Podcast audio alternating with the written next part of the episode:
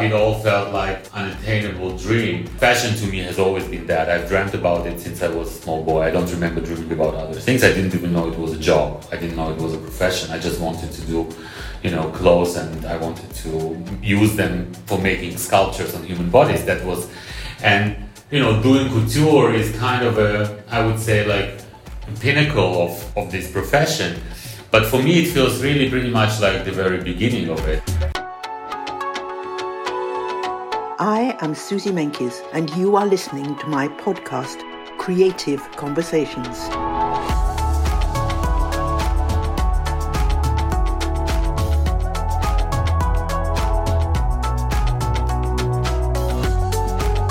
As a journalist reporting on the global fashion industry, I want to take you backstage and give you an insight into my world. Listen to my exclusive conversations with creatives, industry leaders, and those whose voices have some of the greatest impact. I think you might find it interesting and maybe intriguing.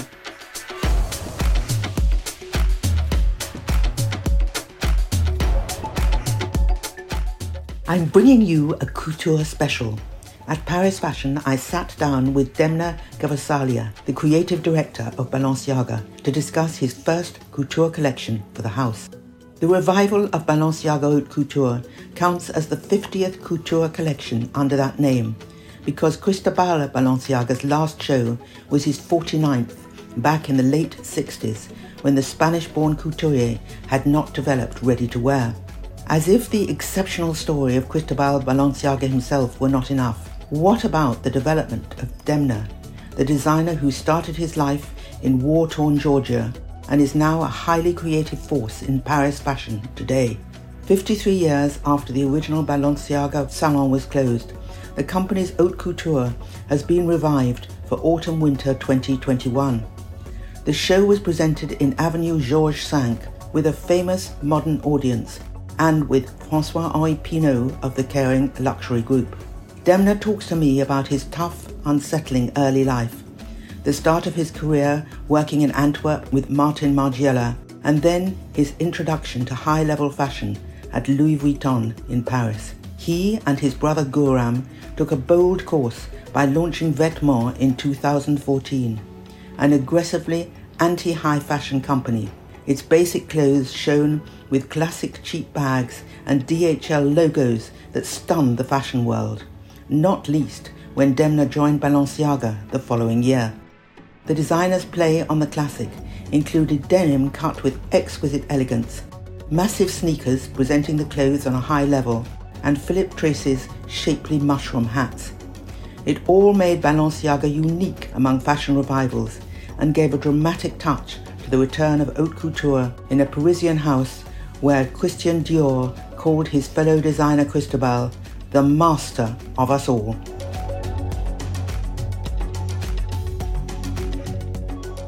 Um, I feel that it was a fairy tale to uh, CEO Couture, and that you know it's it suddenly ended. And it was so nice that you could witness this. I'm really happy you could come. Well, I wouldn't have missed it for anything. It was one of those moments, as we say. I know how hard it was, and it's like you know, but I needed the moment of real life thing. Like couture, I couldn't do digital, so until the last moment, it was not clear who could come, who could not, but I thought I need to show it in real. Of course. Really important. Yeah. Of course, you were completely right, and it was a very moving moment. Thank you. Thank you, Suzy.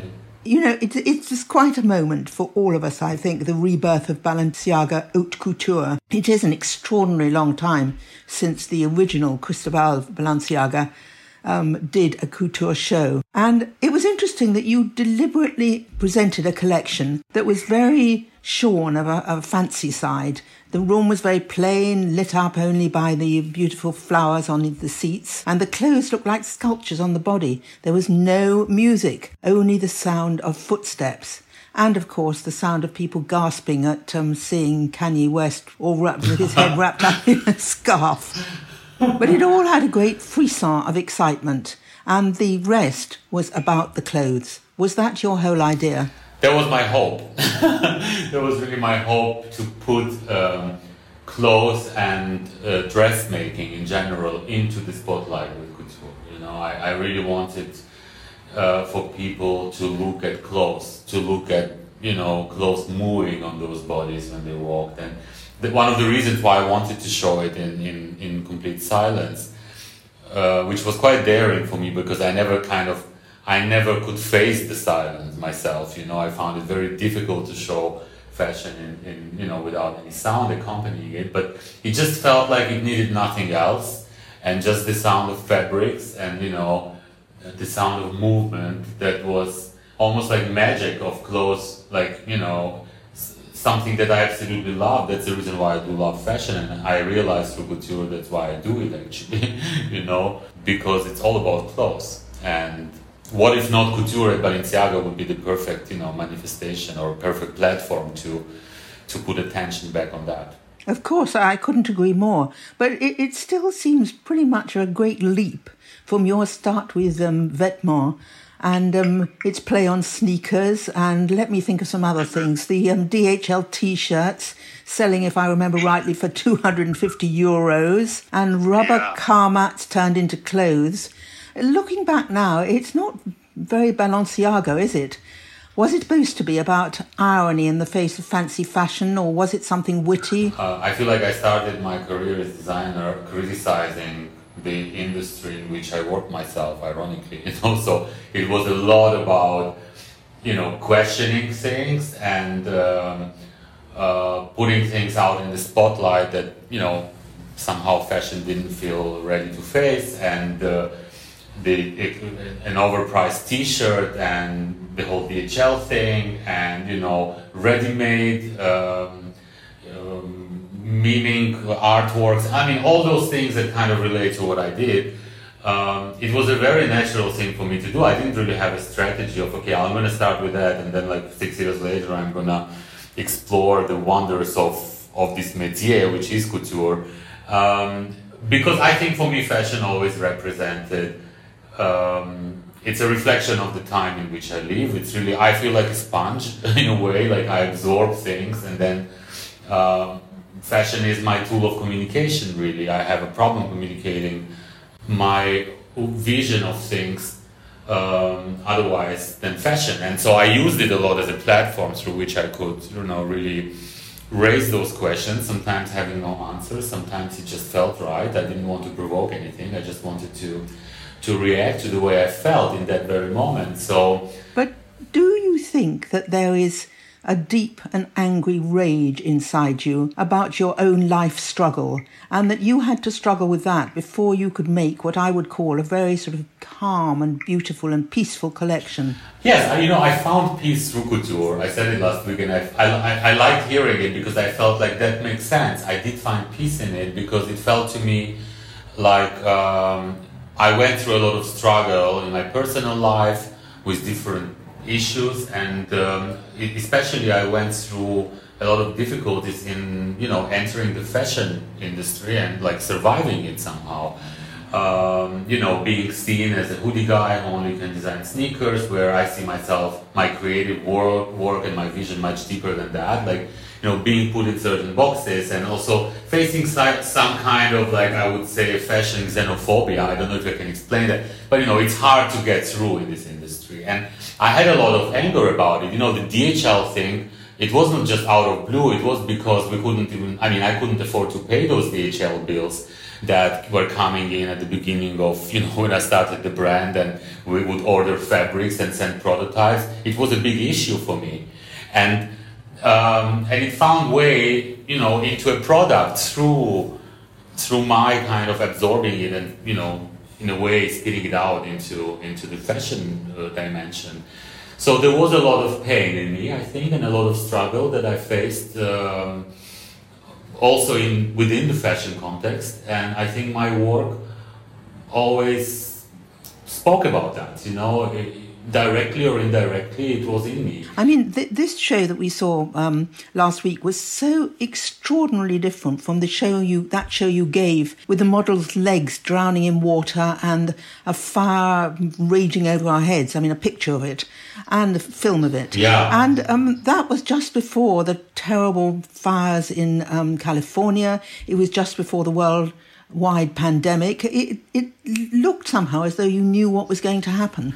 Yeah, I didn't. Of, of course, I didn't know, but I there was a feeling of something. There was something in the energy, you know.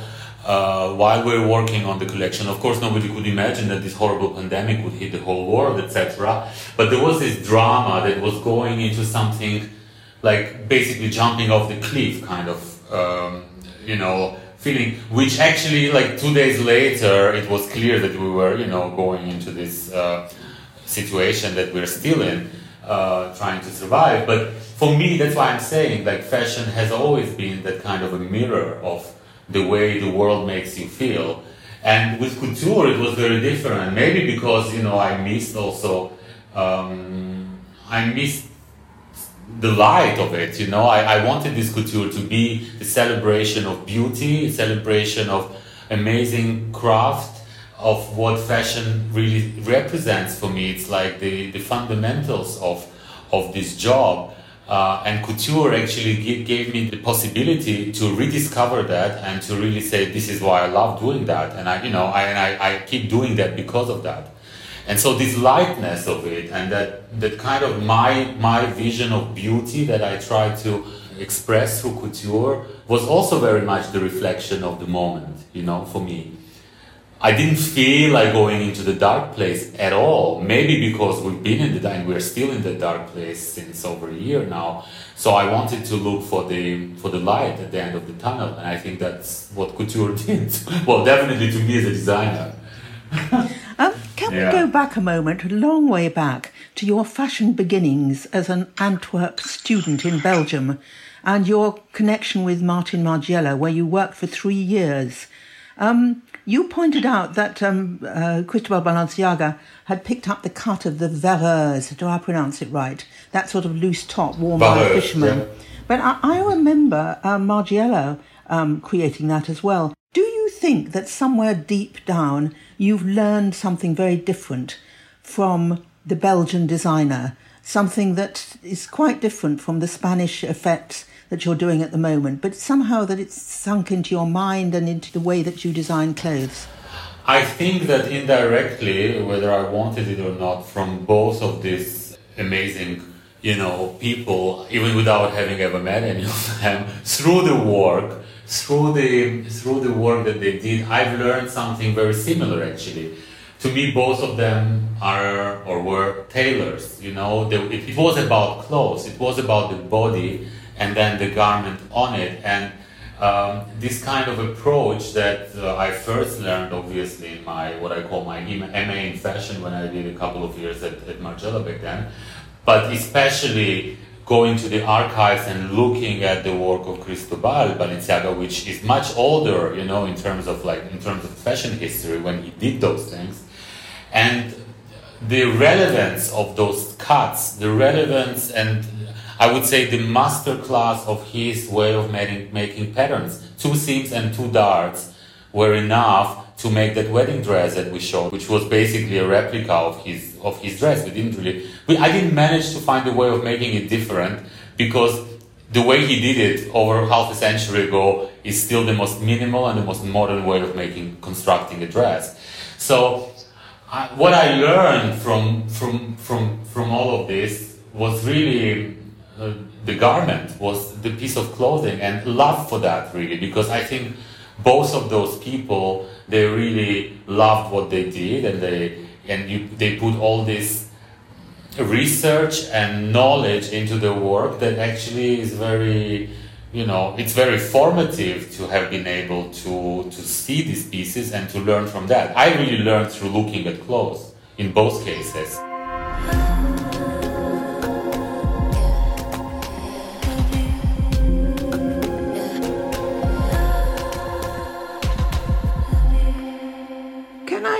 take you back for a moment even further. I remember um, quite early in your careers when I remember talking to you and Guram, your brother, about your mm-hmm. difficult war filled childhood in the USSR in Georgia and how your family was forced to flee to uh, Germany. I think Dusseldorf, wasn't it? Exactly, yes. I've seen Vetements shows of yours that look quite war torn and, and angry, angry.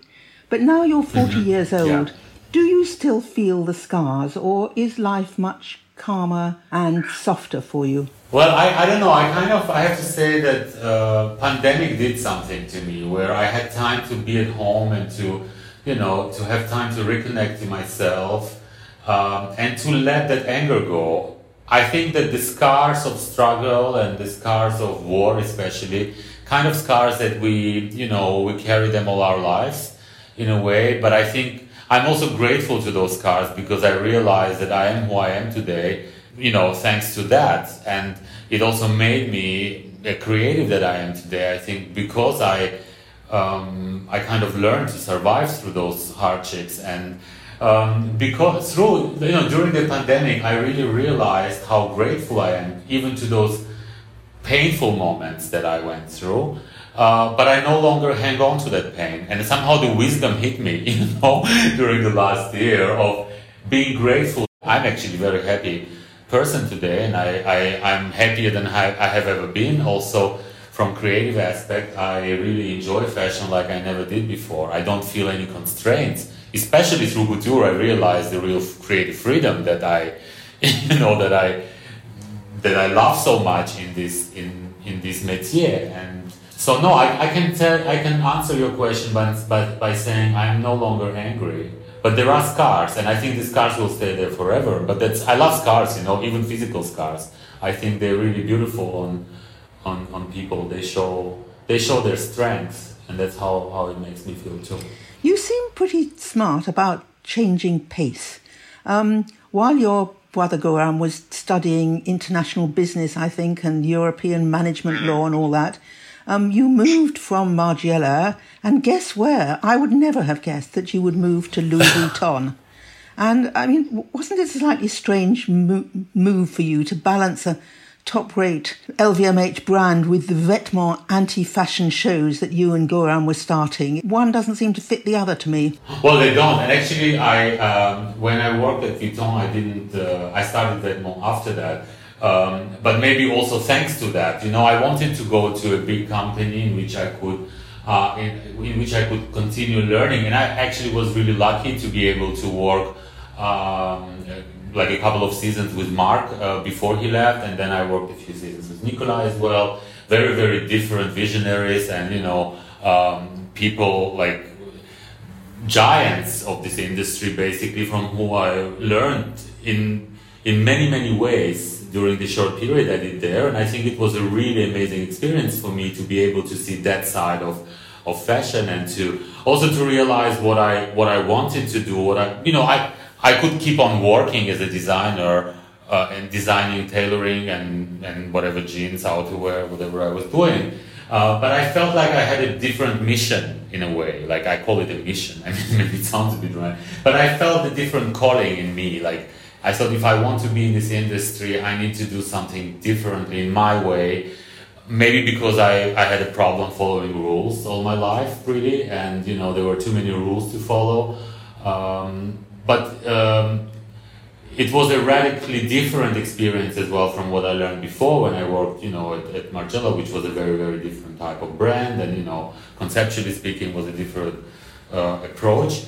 Um, but at Vuitton, it was really very, very, very interesting for me to learn the quality of the product and to really learn um, the technical side of making a luxury product. That was that was quite exceptional. I'd like to talk about a special luxury product which is really extraordinary. It's those shoes of yours. They're not even really shoes, but they're extraordinary aggressive footwear seen as emblems of a power wardrobe. You've had such huge success with them. How do you describe them and how do you explain it? Well, I think that the shoe is a very important part of a silhouette in general. You know, in fashion, silhouette is one, one of the most important things for me. Like, um, it defines the way the world around us perceives us, the way we build the silhouette, what we wear, and you know, in in different like differently to a bag, for example, that is very much an independent accessory. You can just you know you can put it anywhere; it just exists. A shoe is something that is on the body, but it's not a garment, and it actually the silhouette starts with the shoe on the bottom. So for me, it's a very defining element in constructing a silhouette, seeing fashion as a kind of a sculpture.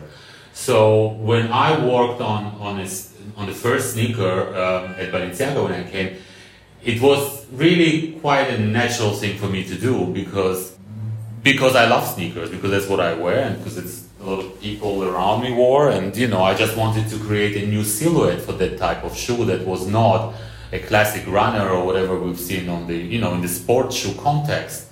Um, and because I always work on volume, whatever I do, it is about shape and volume, and it's very three dimensional it was a very experimental process and i didn't really think of it being like introducing a sneaker into the luxury product kind of vocabulary for me it was a very natural thing to do you know in, in the context of my fashion vocabulary.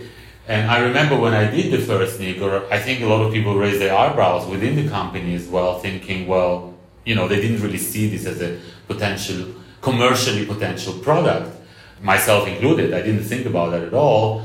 Um, but it has become that because that's what people relate to a lot, you know, and a lot of brands today do that. And from only working around the kind of eat bag situation and leather goods, which was kind of main staple of any kind of luxury brand and still is, I realized that we could add other type of products into this important vocabulary that we, you know, why not? Why, why, why, why a sneaker has to be uh, something that is only associated to a cheap streetwear brands or sportswear or activewear. That's what we wear, and for me, fashion is about that. It's about creating desire in the moment, right now, and it just felt right to do that. I never saw it as for me. What was what was interesting was to create a new silhouette, and to be honest, ev- almost every sneaker I produced ever since, or I'm still working on at the moment in two different directions they're always about creating a new silhouette, a new volume that is that is different from what I know.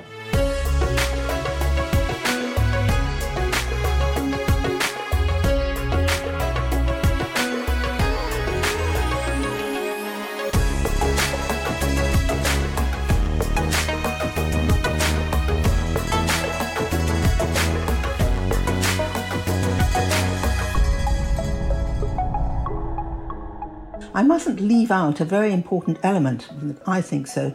It, it's your belief in protecting nature, and um, certainly it's true of your um, current Balenciaga collections, isn't it? That they're very thoughtful about the fabrics and their use of them. Is this a passion for you? I mean, it's not just how you, your shoes look, but what they're made of. Exactly. I mean, that's that's also it's something that is more of a mindset, I would say, uh, than than passion, because it just feels very normal or kind of like almost obligatory in 2021 uh, to to think about it and to put it uh, you know to make a milestone out of this kind of thing.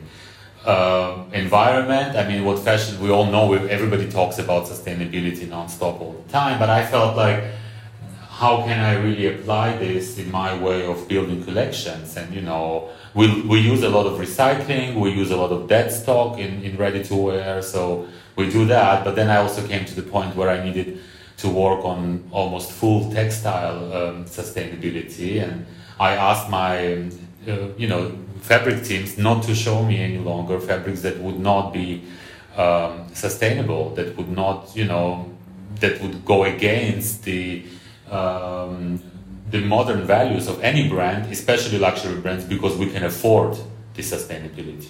We are the ones who can afford it, and I think it has to start from from people like myself. I should not even choose the non-sustainable fabric. I'm only talking about on fabric level now, but there are so many levels of you know taking care of that, which which we're trying to explore. But you have to start somewhere, and I'm really proud of of the work we did with. Um, with textile sustainability in the last couple of years. Yes, you should be proud. And I, I also think that um, Francois Henri Pinault picked you for um, Balenciaga. It was quite early, wasn't it? To 2015, I think.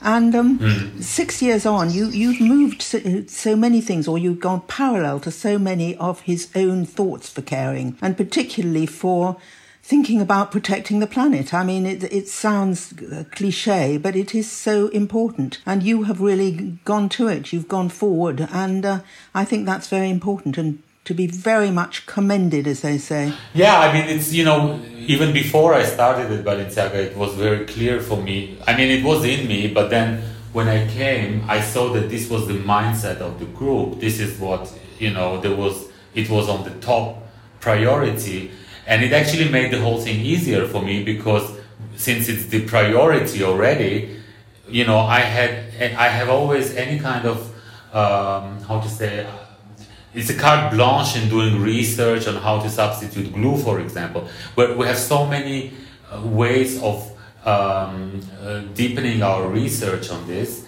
thanks to the fact that it's part of the mindset. And i think that's quite amazing. And i had you know i was lucky to to come to this company where this is part of it's kind of like religious part of the way we are you know in balenciaga. Did you ever envisage this move in your fashion life your own fashion life into haute couture could you have dreamed of such a thing even five years ago, even three years ago? How do you imagine your move to the highest of high fashion? Is it going to be the top of everything that you're doing now, the one thing that is the sort of master of it all? Or is it something that's just going to be part of what you're doing? There are a lot of other collections that you have to do and a lot of other products. You know, I never envisaged that actually. Even three years ago, I didn't. I would not. Um, I would not dare to think about uh, working on couture. Uh, I wouldn't have envisaged this 10, 15 years ago when I was a fashion student or when I was starting. I wouldn't have envisaged talking to you about it, Suzy. you know what I mean? There are so many things I wouldn't have envisaged because uh, it all felt like an attainable dream. Uh, fashion to me has always been that. I've dreamt about it since I was a small boy. I don't remember dreaming about other things. I didn't even know it was a job. I didn't know it was a profession. I just wanted to do you know clothes and I wanted to use them for making sculptures on human bodies. That was, and you know doing couture is kind of a I would say like pinnacle of of of this profession. But for me, it feels really pretty much like the very beginning of it. I don't know. It opens a very new dimension for me in um, in doing what I do. I cannot say that couture is the only thing I want to do. It's true that you know, I have a luxury of having time doing couture. I have one year to make one collection, which is absolutely unbelievable in today's rhythm. Uh, I also have a luxury of not thinking about creating products with certain entry prices or, you know, thinking about, pro- because I do also think a lot about product and, you know, how much it's going to cost and who's going to buy it in ready to wear context. With couture, there is a full freedom.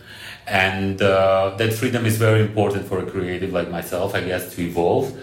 Uh, I think it will infuse all my all the rest of my work definitely because I see it as the top of the kind of pyramid of my vision for Balenciaga.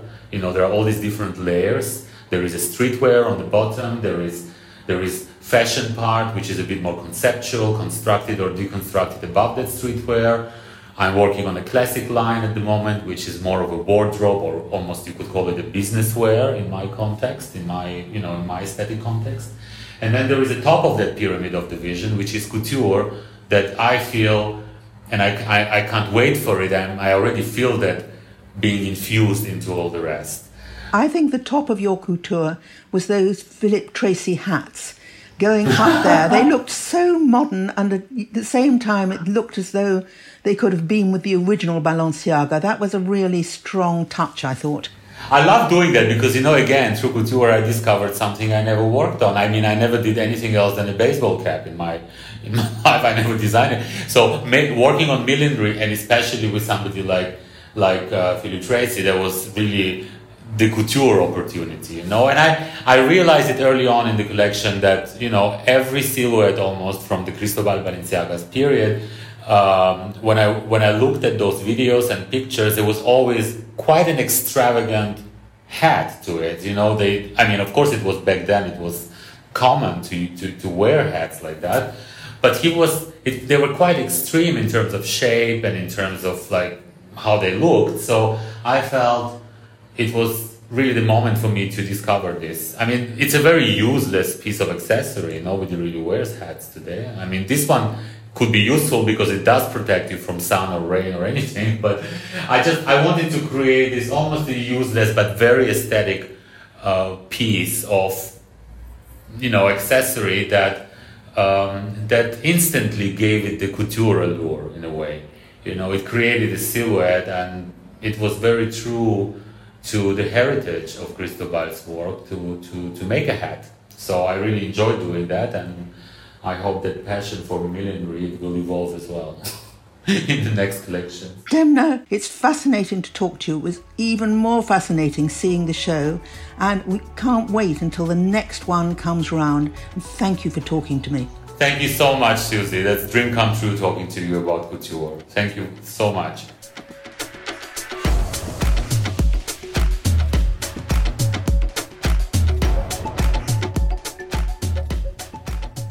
I was so fascinated to feel the calm and carefully thought out collection made by Demna for his first Balenciaga couture. He seems to have found his calling after struggles both personal and within the fashion world. At the age of 40, the designer has transformed from a disturbing and ever changing childhood into the calm of creativity. The idea of bringing back to life the haute couture of a historic brand has been proved daring but smart. I'd like to wish you all a lovely and safe summer ahead, and we will be back in September with a great new series to enjoy. Creative Conversations with Suzy Menkes is produced by Natasha Cowan, music by Jörg Zuber, graphics by Paul Wallace, and edited by Tim Thornton. To find my articles, visit suzymenkes.com and Suzy Menkes on Instagram. If you enjoyed the podcast, then please do rate, review, subscribe, and tell your friends. You can find me on all the usual channels.